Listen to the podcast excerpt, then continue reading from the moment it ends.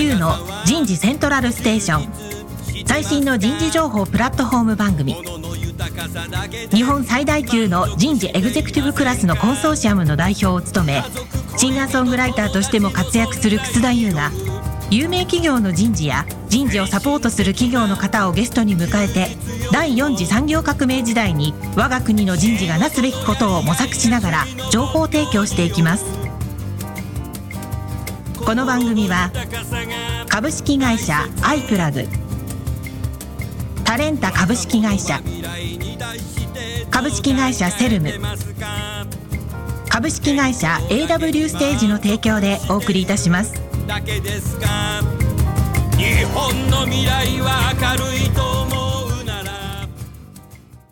津田優の人事セントラルステーション。最新の人事情報プラットフォーム番組パーソナリティの楠田優です。皆さん、こんにちは。もう4月も半ばになって、皆さんの会社の入社式は今年は会場でできましたよね。考えてみれば2020年はね、コロナで、もう入社式、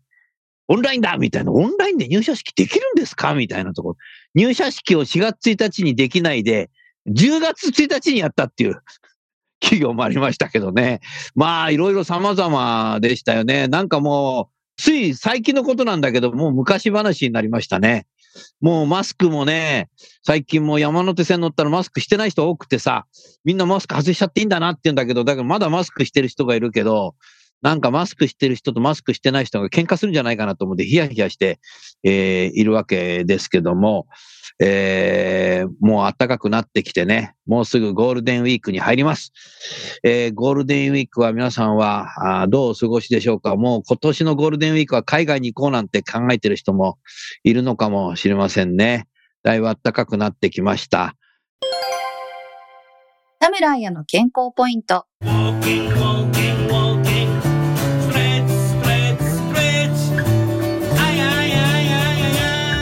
睡眠と肥満の関係。国民の5人に1人は睡眠に悩みを抱えていると言われており、質の高い睡眠をとることが重要視されています。その中でも、睡眠と肥満には大きな関係があることが分かっています。コロンビア大学の研究によると、睡眠時間が少ない人ほど肥満の傾向があり、睡眠が4時間以下の人は7時間から9時間睡眠の人に比べて肥満になる率は73%も高いということでした。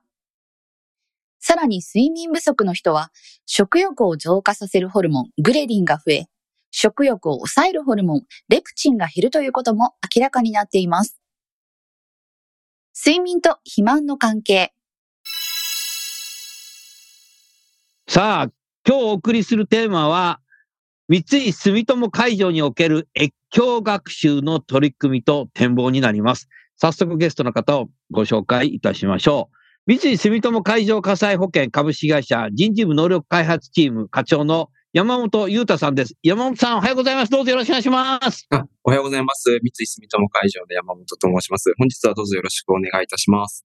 続きまして、株式会社セルム執行役員の瀬戸口渉さんです。瀬戸口さん、今日もどうぞよろしくお願いします。よろしくお願いいたします。瀬戸口さん。はい。あなたの越境の本。ええ。まだね、書店で平積みになってるよ。本当ですか？ありがとうございます。あれは売れてるからなのか、売れ残っちゃってんのかね。いや全社でありたいんですけれども。嬉しいよね。僕知ってる人の本があるとさ。はい。ここで大きな声で言えないんだけど、あの、平積みがさ、奥に平積みになってたんで、ま、前の本って入れ替えて一番前に置いといたから。そういうことやっちゃいけないんだっけ？書店の人怒られちゃうかな大きな声じゃ言えないんだけどってラジオで言っちゃってみんな聞こえちゃうね。ただ、あの、お客様からも、あの、すごく参考になったっていうようなお声も、嬉しい声もいただいてですね、ありがたい限りうん。はい。やはりね、政府は今、副業しましょうとかね、言ってるけど、やはり日本企業はね、新入社員で入って定年までいる方が圧倒的に多分多いと思うし、そういう方たちは、まあ、副業もしてもいいし、副業は受け入れてもいいし、もう一つはやっぱり人材開発、能力開発の中で、やっぱり越境していくっていうことが重要ですよね。うん、やっぱり一つの会社にいると、やっぱり考え方っていうのは、こう、だんだん同じような共通になってきちゃうので、異業種の方たちと何か交流すると、結構さ、刺激になるし、はいそういう考え方ってあるんだ、みたいな形の中でさ、モチベーションも上がるしね、えーそういうことはやっぱりやっていくっていうのが本質的なところだよね。うん。これは僕はな繰り返し言ってるけども、昨年2020年は人的資本ということで、英語で書くと、まあ、ヒューマンキャピタルになっていくわけですけども、ヒューマンキャピタルの先には必ずソーシャルキャピタルっていうのがあるわけですよね。でソーシャルキャピタルっていうのはまさにこの越境がソーシャルキャピタルになるわけですよ。まあ、ですからね、今日の三井住友海上さんは、もうそのソーシャルキャピタルのところ、未来に向かってもうなんかスタート切ってるなというのがね、すごく思ったな。うん、今回、あの、山本さんに話していただく前に、瀬戸口さん、はいセルムさんでさ、この越境は何社で何人ぐらいで、えーどんな形でやったのか少し解説していただいて、その後、山本さんに話してもらおうかなと思ってます。瀬戸口さんお願いします。はい、承知しました。あの、越境の取り組みがですね、この数年、あの、すごく広がっていまして、弊社で企画させていただいている越境の取り組み、すごく今広がっててですね、あの、いろんな会社さんが参加されるオープン版みたいなコースだと、あの、年間5本で、えっと、100名超がこう参加されてます。あとは、あの、社内の、例えば経営塾の中に越境を取り組むとか、あの、もしくは特定の階層に、あの、越境を取り入れるっていうものもですね、あの、10社弱ぐらいに広がっていてですね、これまでの年間の数百人というあの規模に広がっています。で、今回あの三井住友海上さんと取り組ませていただいたものですと、三井住友海上さん含めて3社の異業種交流。で、これはあのおう40名ほどですね、参加されているプログラムです。で、異業種の取り組みって1日とか2日とかでギュッと圧縮することも多いと思うんですけれども、今回の取り組みでは1ヶ月ちょっとという期間をですね、持って、そこの間、そのチームに分かれて3社が入り混じるそのチームで越境し続けるっていうようなですね、そんなあの立て付けで実施をしました。うん。なるほどな。それはなんかすごく刺激的だな。山本さん。はい。3社で40数名っていうことは、御社では十数名。どういった形で参加者集めたんですか？はい。弊社ではですね、もともとその、まあ、自己学習というかですね、まあ、自ら学び考えて、そしてまあ、必要なものを自分から取りに行って、まあ、自律的に取り組むということを非常に重視をしておりまして、で、その方針もある関係でですね、まあ、今回、瀬戸口さんにご支援いただいたプログラムについては、すべて公募制で参加者をお、公募制。はい、募りまして、で、手を挙げてきた社員の方から、まあ、参加をいただいたということで。おそうすると、あなたが言った話を聞いていると、階層別研修よりも公募してる方がもう増えてきてるってことか。そうですね。あの、他社さんと比較をしたことがないので、はっきりということはわからないんですけれども、比較的その、いわゆる必須研修ですかね。まあ、その階層別で、そこに該当する方は必ず参加するような研修っていうのは、あまり用意をしていない認識でして、本当にあるものですと、その新入社員と、あとはその、まあ、マネージャーの方々ですね。あと、一部その、まあ、キャリアについて考えようというような研修を時折やってるぐらいでして、なので、数としては多分非常に少ないんじゃないかなというふうには思ってます。うん。もう時代の流れに沿ってるね。やはりね、すごい階層別研修の多い会社がまだあるんだよね、瀬戸口さん。新入社員研修、入社2年目研修、3年目研修、5年目研修、10年目研修みたいなさ。なんかね、研修に呼ばれることがね、福利厚生になってんだよ。うんだから呼ばれてその椅子に座ってればいいみたいな。うんで、アンケートに頑張りますって書けばいいみたいな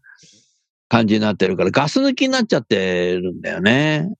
うんだから、言われたことはやる会社のカルチャーになっちゃうので、自分で仕事を作るとか自立すること自体ができない。だから、今回、まあ政府が言ってお金相当積んでるけどもさ、リスキルもそうなんだよね。これ勉強してくださいとかって言うと、なんでこんなの勉強しなきゃいけないのかな。でも終わんないとなんか左遷されちゃうかもしれないから頑張ろうみたいな。なんか勉強のための勉強みたいな。感じになっていて、だからだんだんなんか福利厚生になって、なんかいやいや勉強してるみたい。そこには多分自立っていうものはありえないので、三井住友海上さんはそこがもう分かってるなっていうふうに思ったな。そうですか。大体入社何年目ぐらいの人たちが手挙げてきましたか？そうですね。あの、この取り組みはですね、まあ、過去からあ長年にわたって実施をさせていただいているものでして、一応その中でですね、大体入社7年目前後ぐらい、まあ、30歳いいね、いいぐらいですねね。の社員を対象にやりましょうという取り決めがありましたので、基本的には、まあ、その年代の方を推奨しますよということで募集をさせていただいてます。もうほぼ平成生まれじゃないですか。そうですね。もう気づけば。今年はだって平成元年生まれが34歳になるんでね。うんうん、それはいいなうん。実際山本さんも参加されてみたの？私はですね、まあ、運営側として携わって運営側ではい。あの、参加はしてないんですけれども、はい。あの、見ていて感想としてはどうでした？あ、やっぱりですね、いろんな会社のこう、なんていうんですか、雰囲気とかが全然違うなっていうのが、すごいわかりましたね。考え方とかやり方とか。やっぱりさ、能力開発やっててさ、あなた自身が課長職としてさ、そういう平成生まれの人たちが当社として手挙げて入ってきたけどさ、あと2所の人たちがすごい意見言ってるそう、うちの社員大丈夫かなと、ヒヤヒヤする場面なかった？あの、さありました。は いあるよね。どうしても能力開発の課長ぐらいになると、ちょっと親心出てる出るからな。うん。これはやっぱり、あの、土日に小学校である父親参観日と一緒だよ。うちの子供大丈夫かな？手挙げてないけど、みたいな。それと同じになるよな。そうですね。おっしゃる通りです。あの、でも、でも、でもちゃんとうちの社員もしっかりしてるじゃんっていう方にも来るんだよね。そうですね。あの、比較的ちょっと弊社が一番おとなしめかなというふうには思いましたけれども、あの、しっかりとチームの中では、あの、活動していただいているということを信じています。うん。そうするともう一度あなたの言葉で言ってほしいのが、今回のその越境の機会のなんか意義についてお話しいただけないですかね？はい、そうですね。あの、弊社はですね、やっぱ、どちらかというと今までもまあ OJT がまあ重視をされてきてました。まあそれはその新卒一括入社でやってきたということもあるかなと思うんですけれども。うんで、まあ OJT はやっぱりまあ組織におけるまあ経験値とかを引き継いでいく意味ではですね、まあ非常に大事だなというふうに思ってますが、まあ一方でやっぱこんだけですね、社会環境とかも変わってきてますと、やはりまあ組織とか会社の中だけでまあ経験したり勉強したり、まあそういうことだけではですね、やっぱ内容ですとか、まあスピード感、まあそういったものもですね、まあ不十分じゃないかというふうに思ってます。えーそこでですね、まあ会社も世の中の変化に応じてですね、まあ変わっていく必要性が迫られてますので、まあそういったものをですね、まあ多様な、そうなるためにはやっぱ多様な人材、えーこういう力も必要になってくるかなと思いますので、えーそういう意味ではですね、この越境学習っていうのは、まあ新たなやり方として、まあ非常に、まあ現代に合った、まあ学習とかの仕方ではないかなと思ってますので、弊社でも、うんえー今ですね、積極的にいろんなところで活用させていただいているということにうん。あなた自身は、この、今回の3社でやる以前から何かそういう越境とか、プロボノとかなんか経験したことあるの？えっとですね、私自身はですね、今年ですね、初めてですけれども、プロボノのプログラムに参加をさせていただきました。おおどうでした？はい、あの、私もですね、まあ、弊社に新卒で入社をしてですね、ずっとまあ、会社の中でしか仕事をしてこなかった人間ですので、まあ、その中でですね、いろいろとまあ、経験も積んできましたが、やっぱりその、外から見て一体どうなんだということはですね、まあ、なかなかこう、証明する機会がなかったと。えーいうことで、まあ本当に自分のやりたいこととか、あるいは今やってきていることがどれぐらい役に立つのかっていうのをですね、まあ測る機会がどうしてもなかった。というふうに思っています。でそういう意味でですね、ちょっとこういうそのプロボノとか、まあ異業種交流系の機会が、まあ非常に充実しているということがあったので、まあこれはぜひ次に何か取り組むためのきっかけ作りとしてチャンスだなというふうに思いましたので、まあ参加をさせていただいたということになります。それはいいあれだったね、瀬戸口さん。いや、素晴らしいですね。やはり課長っていうお立場になると、すごく業務も逼迫するというかですね、いろいろ背負うものも多い中で、自らもそのプロモノであったりだとか、越境しようっていうのはなかなか時間が取れない方多いんですけれども、それを率先してご自身が体験されてるっていうのはすごく、なんていうんでしょう、横顔というか、背中として、あの、素晴らしいやり方だなって、あの、感銘を受けましたよ。うん。そうなんだよね。もう管理職ぐらいになるとね、あんまりそういうことしなくなっちゃう人もいるけども、これはだからそもそもやっぱり、自立させようという風土が多分あるんだろうね、会社の中に。そうですね。うん、あの、三井住友海上さんの中でも自立型人材というところってかなり、なんて言うんでしょう、意識されてるというか、自立型人材ってことを意識してるんだ、山本さん。そうですね、はい。自ら考え、学び、まあ、主体的に行動すると。えー、いうことですね。で、あとは、まあ、なんですかね、目指す、ありたい姿みたいなところから、まあ、現状に安住しないとかですね、まあ、失敗を恐れずにチャレンジするとか、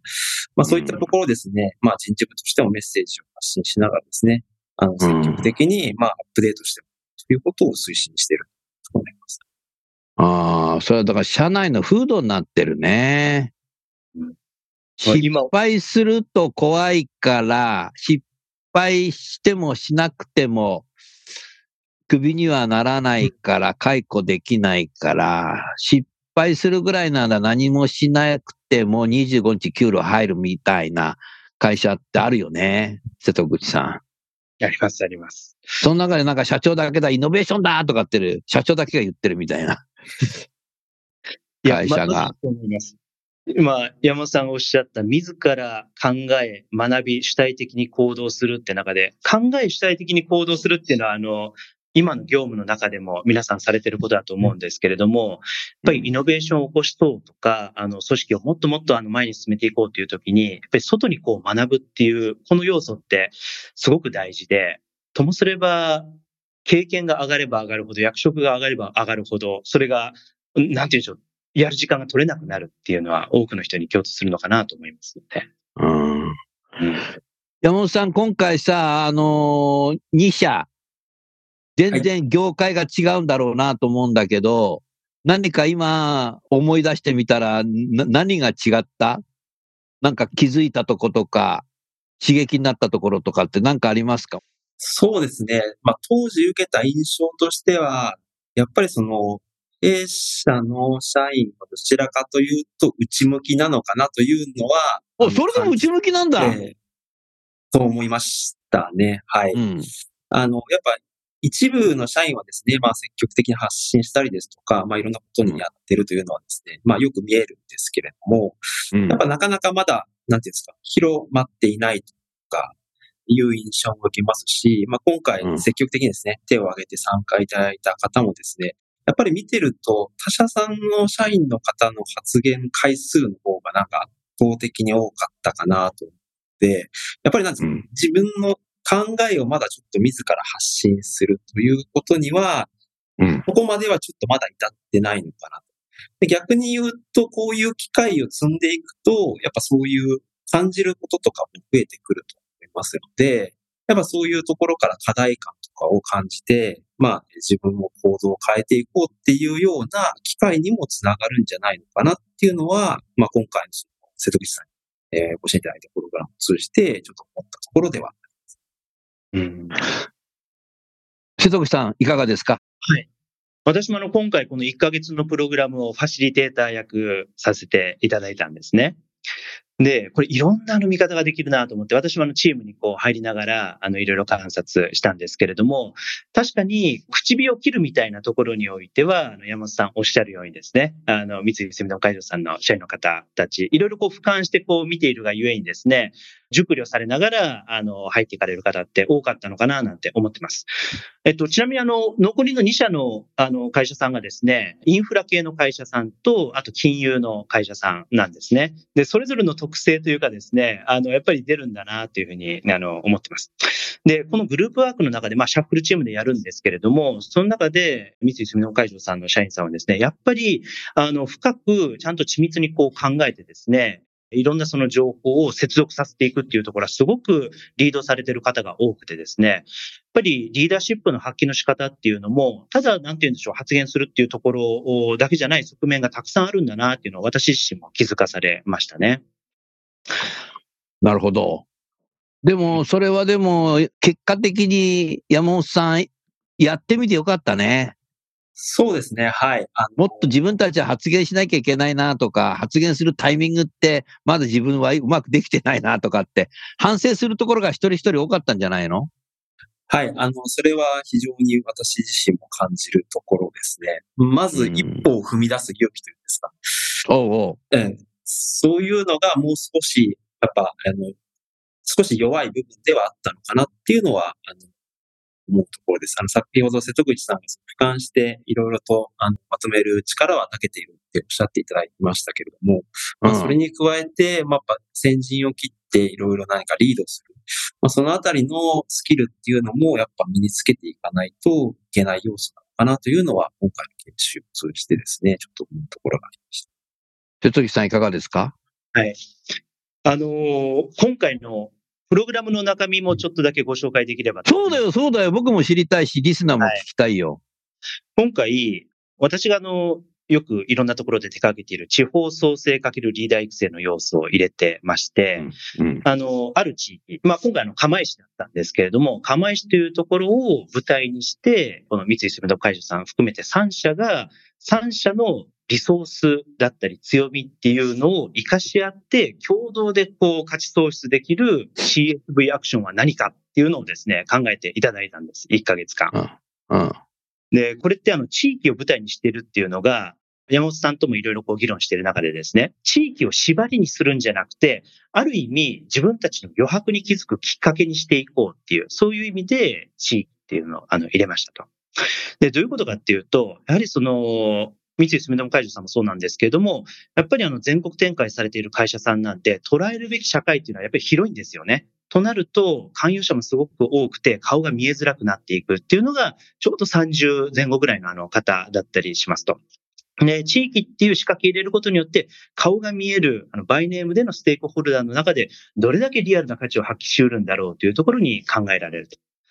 あと、もう一つが、三井さん含めてですね、3社のそれぞれあのインフラと、あと金融と違う業種なんですけれども、本当に CSV のアクションしようと思ったならば、3社だけでも足りない要素ってあるんですよね。なるほど。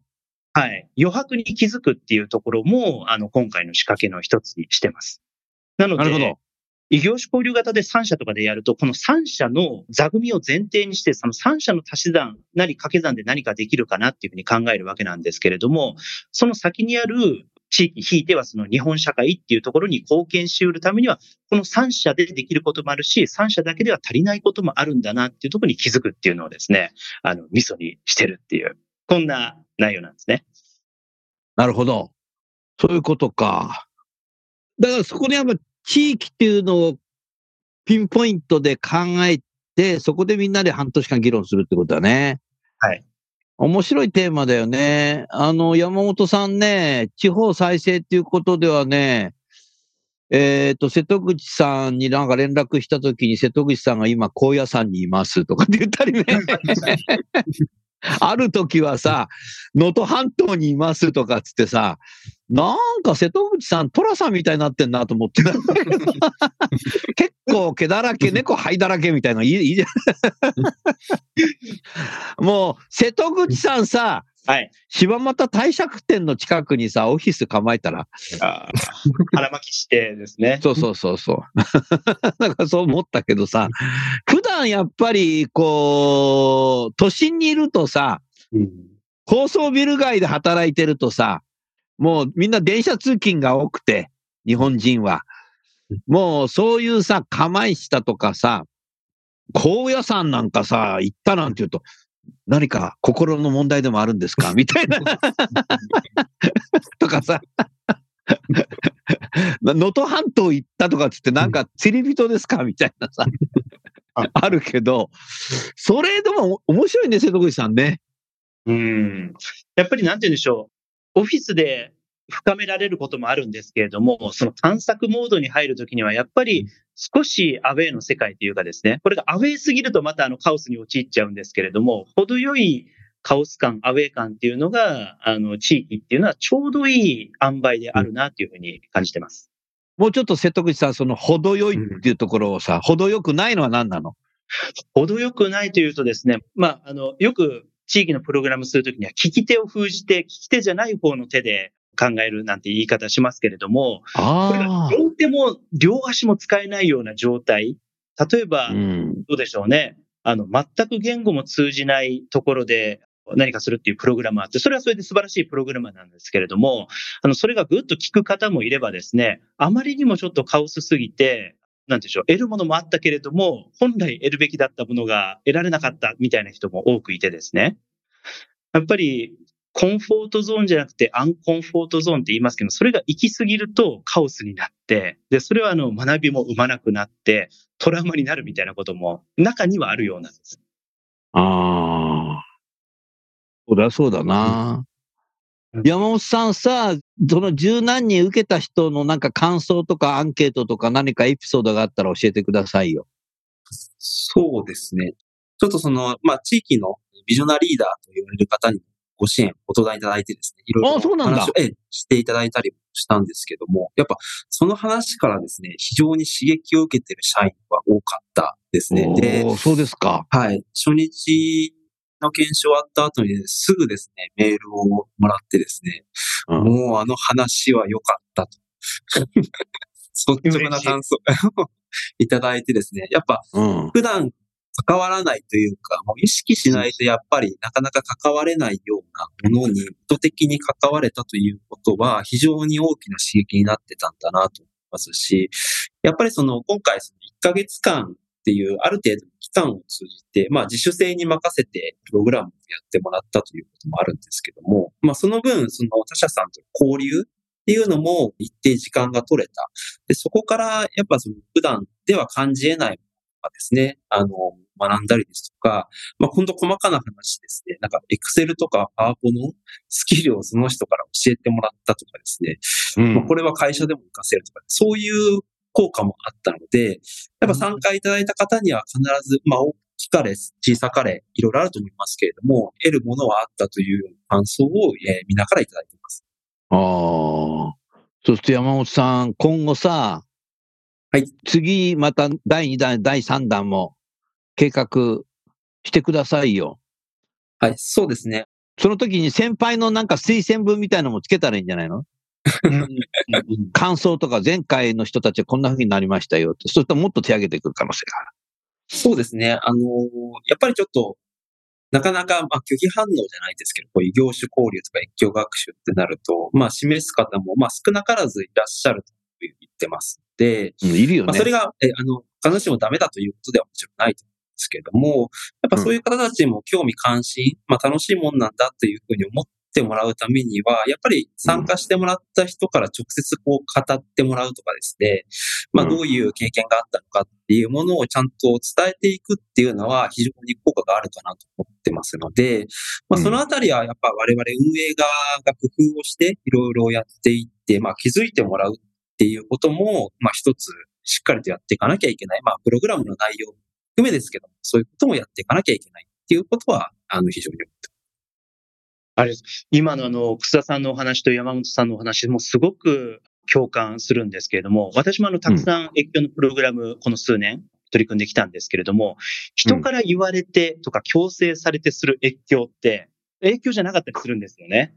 うん。自発的に行かなきゃいけなくて、そうした時に学びとかの気づきってすごくこう増えますし、その後活かせる確率っていうのもぐんと上がって、それってやっぱり文化になってなきゃいけなくて、あの、草さんがおっしゃるように、その先輩の推薦状をこう書こうっていうようなお話ですとか、あの、山本さんのおっしゃるように、行ってみてよかったよっていう噂がじわじわとこの組織の中に広がって、じゃあ自分もっていうふうに、こう緩やかに背中を押されるみたいな空気づくりっていうのがすごく大事だなって、あの、こと最近感じてます。うん。会社からなんかこう、選抜されると、こう、レッテル貼っちゃうような感じなんだよね。うん。だからレッテル貼貼ったりするのは良くないし、軍隊じゃないんだからさ。うん。ねえ、軍隊だったら、ねえ、まあもちろん志願っていうのもあるけど、あの、どこどこに行きなさいみたいな形になっちゃうんだろうけど、そうじゃないわけだから、そこはやっぱり手上げ式がいいし、さらにもっと手上げていくっていう。この越境の能力開発をやっぱやること、たくさんやることによって、社風がそういう人たちがいっぱい成長してくるといいね。もうなんかもう20年前にこういうの受けたんだよみたいな形でさ、もうなんか幹部がそういうこと言うとさ、若い人たちも俺もいつか手挙げようみたいななる？うん。じゃない？うんそういうなんかパイプラインを作っていくといいんじゃないですかね。うん。面白いな。え、これ女性もいたの？みんな男、男性だったの？いや、えっと、女性の方が多かっ女性の方が多いの？でしたね。同じぐらいが多いかぐらいだったと思います。おー。瀬戸口さん、はい。三井住友海上さん、女性すごいね。そうです、そうです。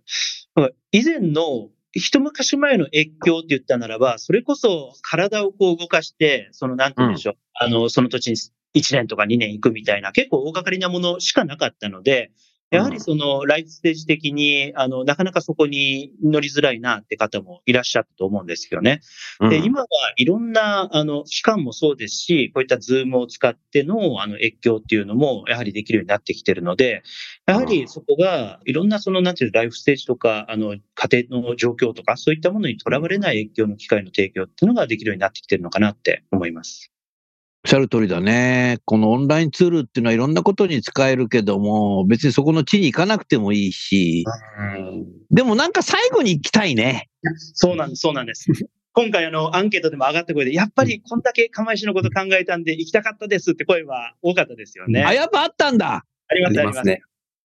でも、ここからはあのコロナも以前の、実施した時はもうコロナ真っ只中だったので、あの難しかったんですけども、これからはあのハイブリッド型でいろんな可能性を模索できるなっていうふうに楽しみにしてます。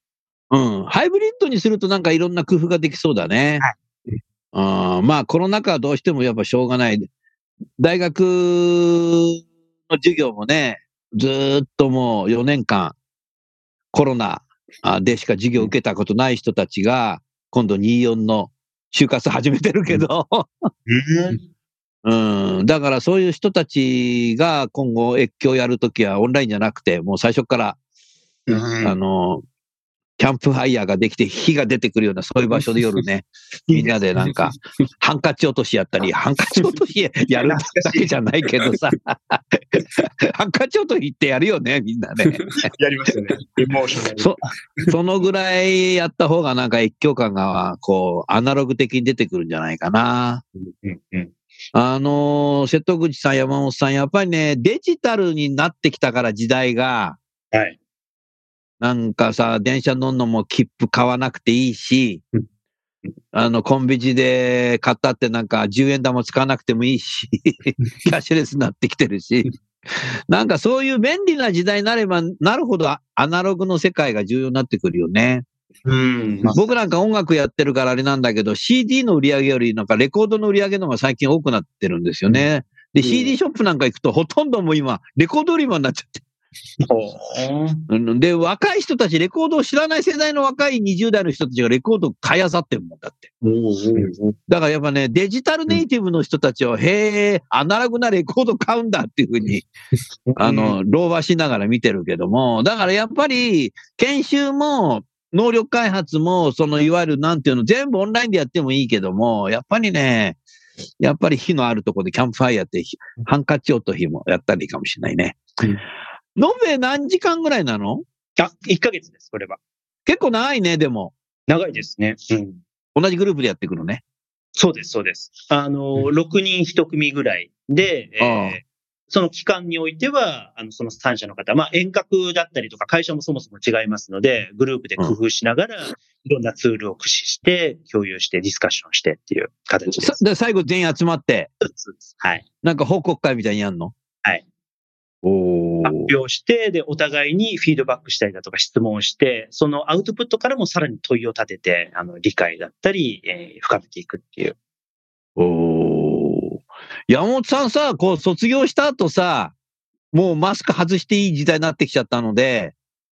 なんかあの時の他の2社の人たちと会いたいんですけどっていう人いる出てくんじゃないの？そうですね。そうあってほしいですね。逆に、うんあの、深くじゃなくても、薄くでもいいので、まあうん何かあった時に相談できるとかですね。うんそういえばあの時のあの人にちょっと聞いてみたいことがあるとかですね。まあそういう。の飲み会、飲み会やってもいいしねあ、。もう全然そういうのでもいいとそういうのが人脈っていうんだよ、多分なうん。研修会場で隣にいた人に名刺交換しても人脈じゃないもんな。うん。うん。やっぱり1ヶ月間そうやってね、議論したりした人たちが、やっぱり考えてみれば一生の友人になれる、人脈になれる可能性もあるので、それは絶対になんかあったらぜひやった方がいいね、瀬戸口さん。私もあの、そのファシリテーターでグループにこう入りながらいろいろ議論してたんですけども、あの、うん三井住友会場さんじゃないあの会社の参加者の方がおっしゃってたんですけど、彼は去年もこの3社の異業種に参加されたんですって。ええうん。で、その時の3社のメンバーとは今でも連絡取り合ってたまに会ったりしてて、すごい刺激になってますっておっしゃって。で、やっぱり。でそういうあのつながりをさらに欲しくて、今年もダメ元で応募したら選んでいただけて、今年もやりますっていうふうにおっしゃってましたんで。うん。でそういうつながりはすごく強、うん、細く長い、この、なんて言うんでしょう、中体の方がな、なんて言うんでしょう、強いなんて話もありますよね。あーグランドペッターだね。はい、はい。よ弱い連結だよな。そうです、そうです、そうです。はい。うん弱い連結の強みって、日本語でわかりやすく解説すると、例えば自分の会社で、や例えば山本さんが何か新しいことをやろうとか、なんか人事的にこういう課題が出ちゃったっていう時に、血のつながってる強い連結の親戚のおじさんに、おじさんどうしましょうかっても、そんなの知らねえよってしか言わないじゃないですか、おじさんは。だから強い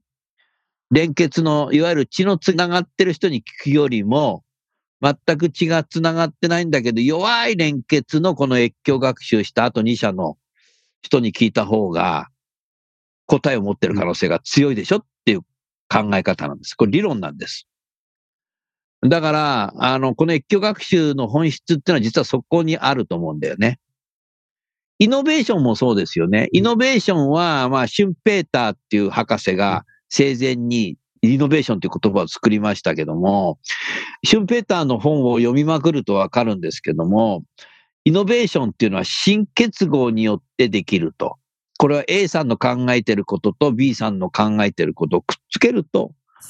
えー新しいイノベーションが起きるって言われてるんだけど、自社のいつもいるような人たちだけだとなかなか同じようなことしか考えてないので、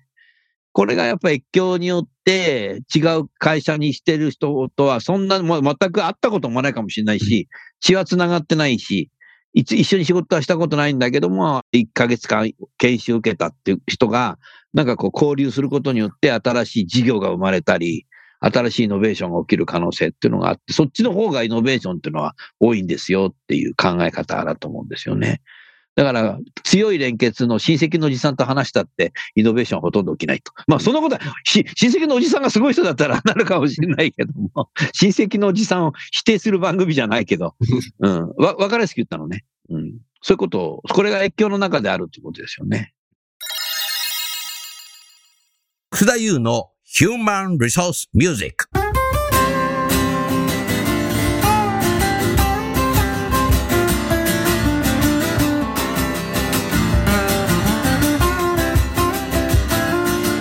今日お送りする曲は、私のサードアルバムの中から、あなた育児なし、あなた育児なし。男性が育児に参画しないと、女性がマミートラックに入ってしまいますよというメッセージソングです。それでは聞いてみましょう。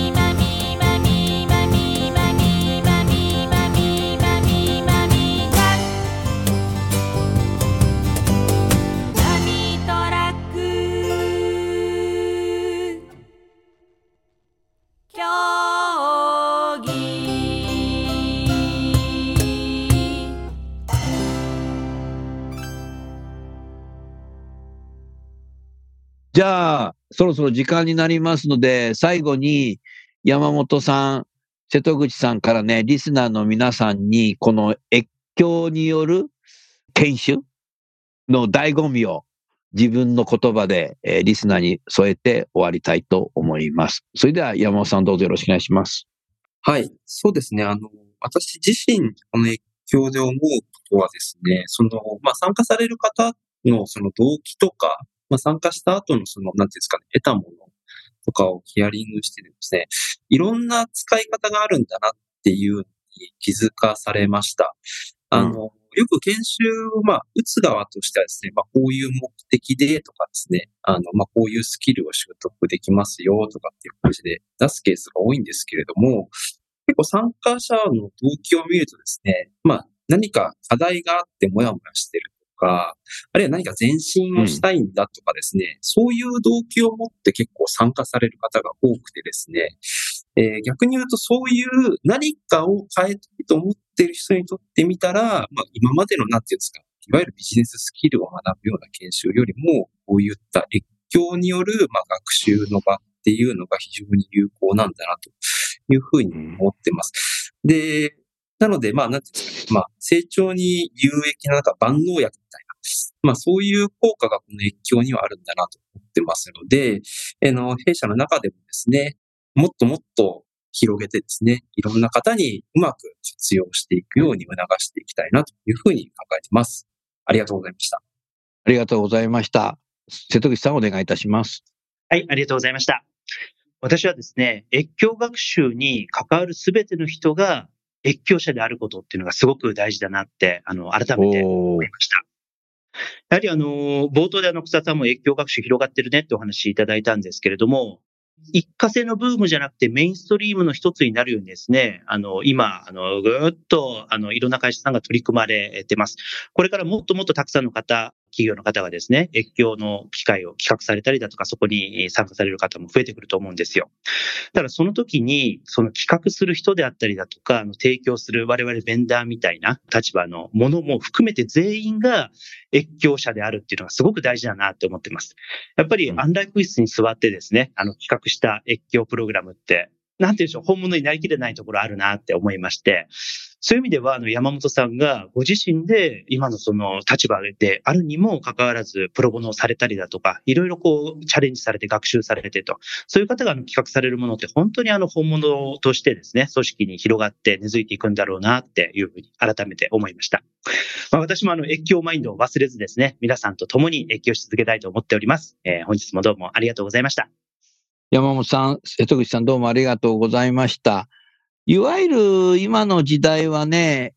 ビジネス書はたくさんあるので、目で見て、目で読んで情報収集することはもうインターネットを含めてたくさんあると思います。またこの番組も含めてね、耳で聞くっていうこと自体もたくさんあると思います。ただ何かこう仕事とかキャリアで悩んで立ち止まった時に耳で聞いたり、えー目で見たりすることだけでは、やっぱり弱いですよね。やはり五感を動かすっていうことでは、エクスペリエンスするっていうことが、もうその、この上ないものだと思いますので、ぜひ人事の皆さん、社員の方が立ち止まった時に耳と目だけで、えー学習してる状態であれば、ぜひエクスペリエンスをする。経験する、体験するっていうこと自体をされてください。これは採用担当者がよく言うインターンシップも同じだと思いますね。えーまあそういうこと自体をですね、とかくこう在宅勤務が増えていくと、やらずでも仕事できちゃうよね、みたいな形になっちゃうと、もうオンラインでね、話を聞いたり、目で見るだけになっちゃうので、なんかエクスペランス、目的を持ってエクスペランスするっていうことをどんどんやっていただくとですね、えー社員が生き生きとしていくし、ワークエンゲージメントも高まるし、高まらないとウェルビーイングにもいかないと思いますので、全部つながってるということを考えたときに、この越境学習、越境をしていくっていうことを人材開発、能力開発のが事務局としてね、設定するだけでも、初めの一歩のとこになると思いますので、えー能力開発の方たち自身も立ち止まったら、まずこの研修をお膳立てしてみてはいかがでしょうか。それでは最後ゲストの方をご紹介して番組を終わりましょう。三井住友会場の山本さん、えーそれからセルムの瀬戸口さん、どうもありがとうございました。ありがとうございまし。た。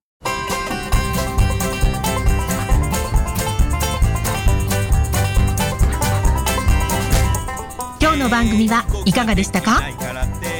楠田優のサードアルバムの中から「輝け飛び出せグローバル人材」とともにお別れです。この番組は企業から学生に直接オファーを送ることができる新卒向けダイレクトリクルーティングサービスを提供する株式会社アイプラグワークハッピーな世の中を作るをミッションとし界の HR テクノロジーを日本市場に展開するタレンタ株式会社。お客様と伴走しながら長期的多面的に経営進化を支援する人材開発組織開発のベストパートナー株式会社セルム。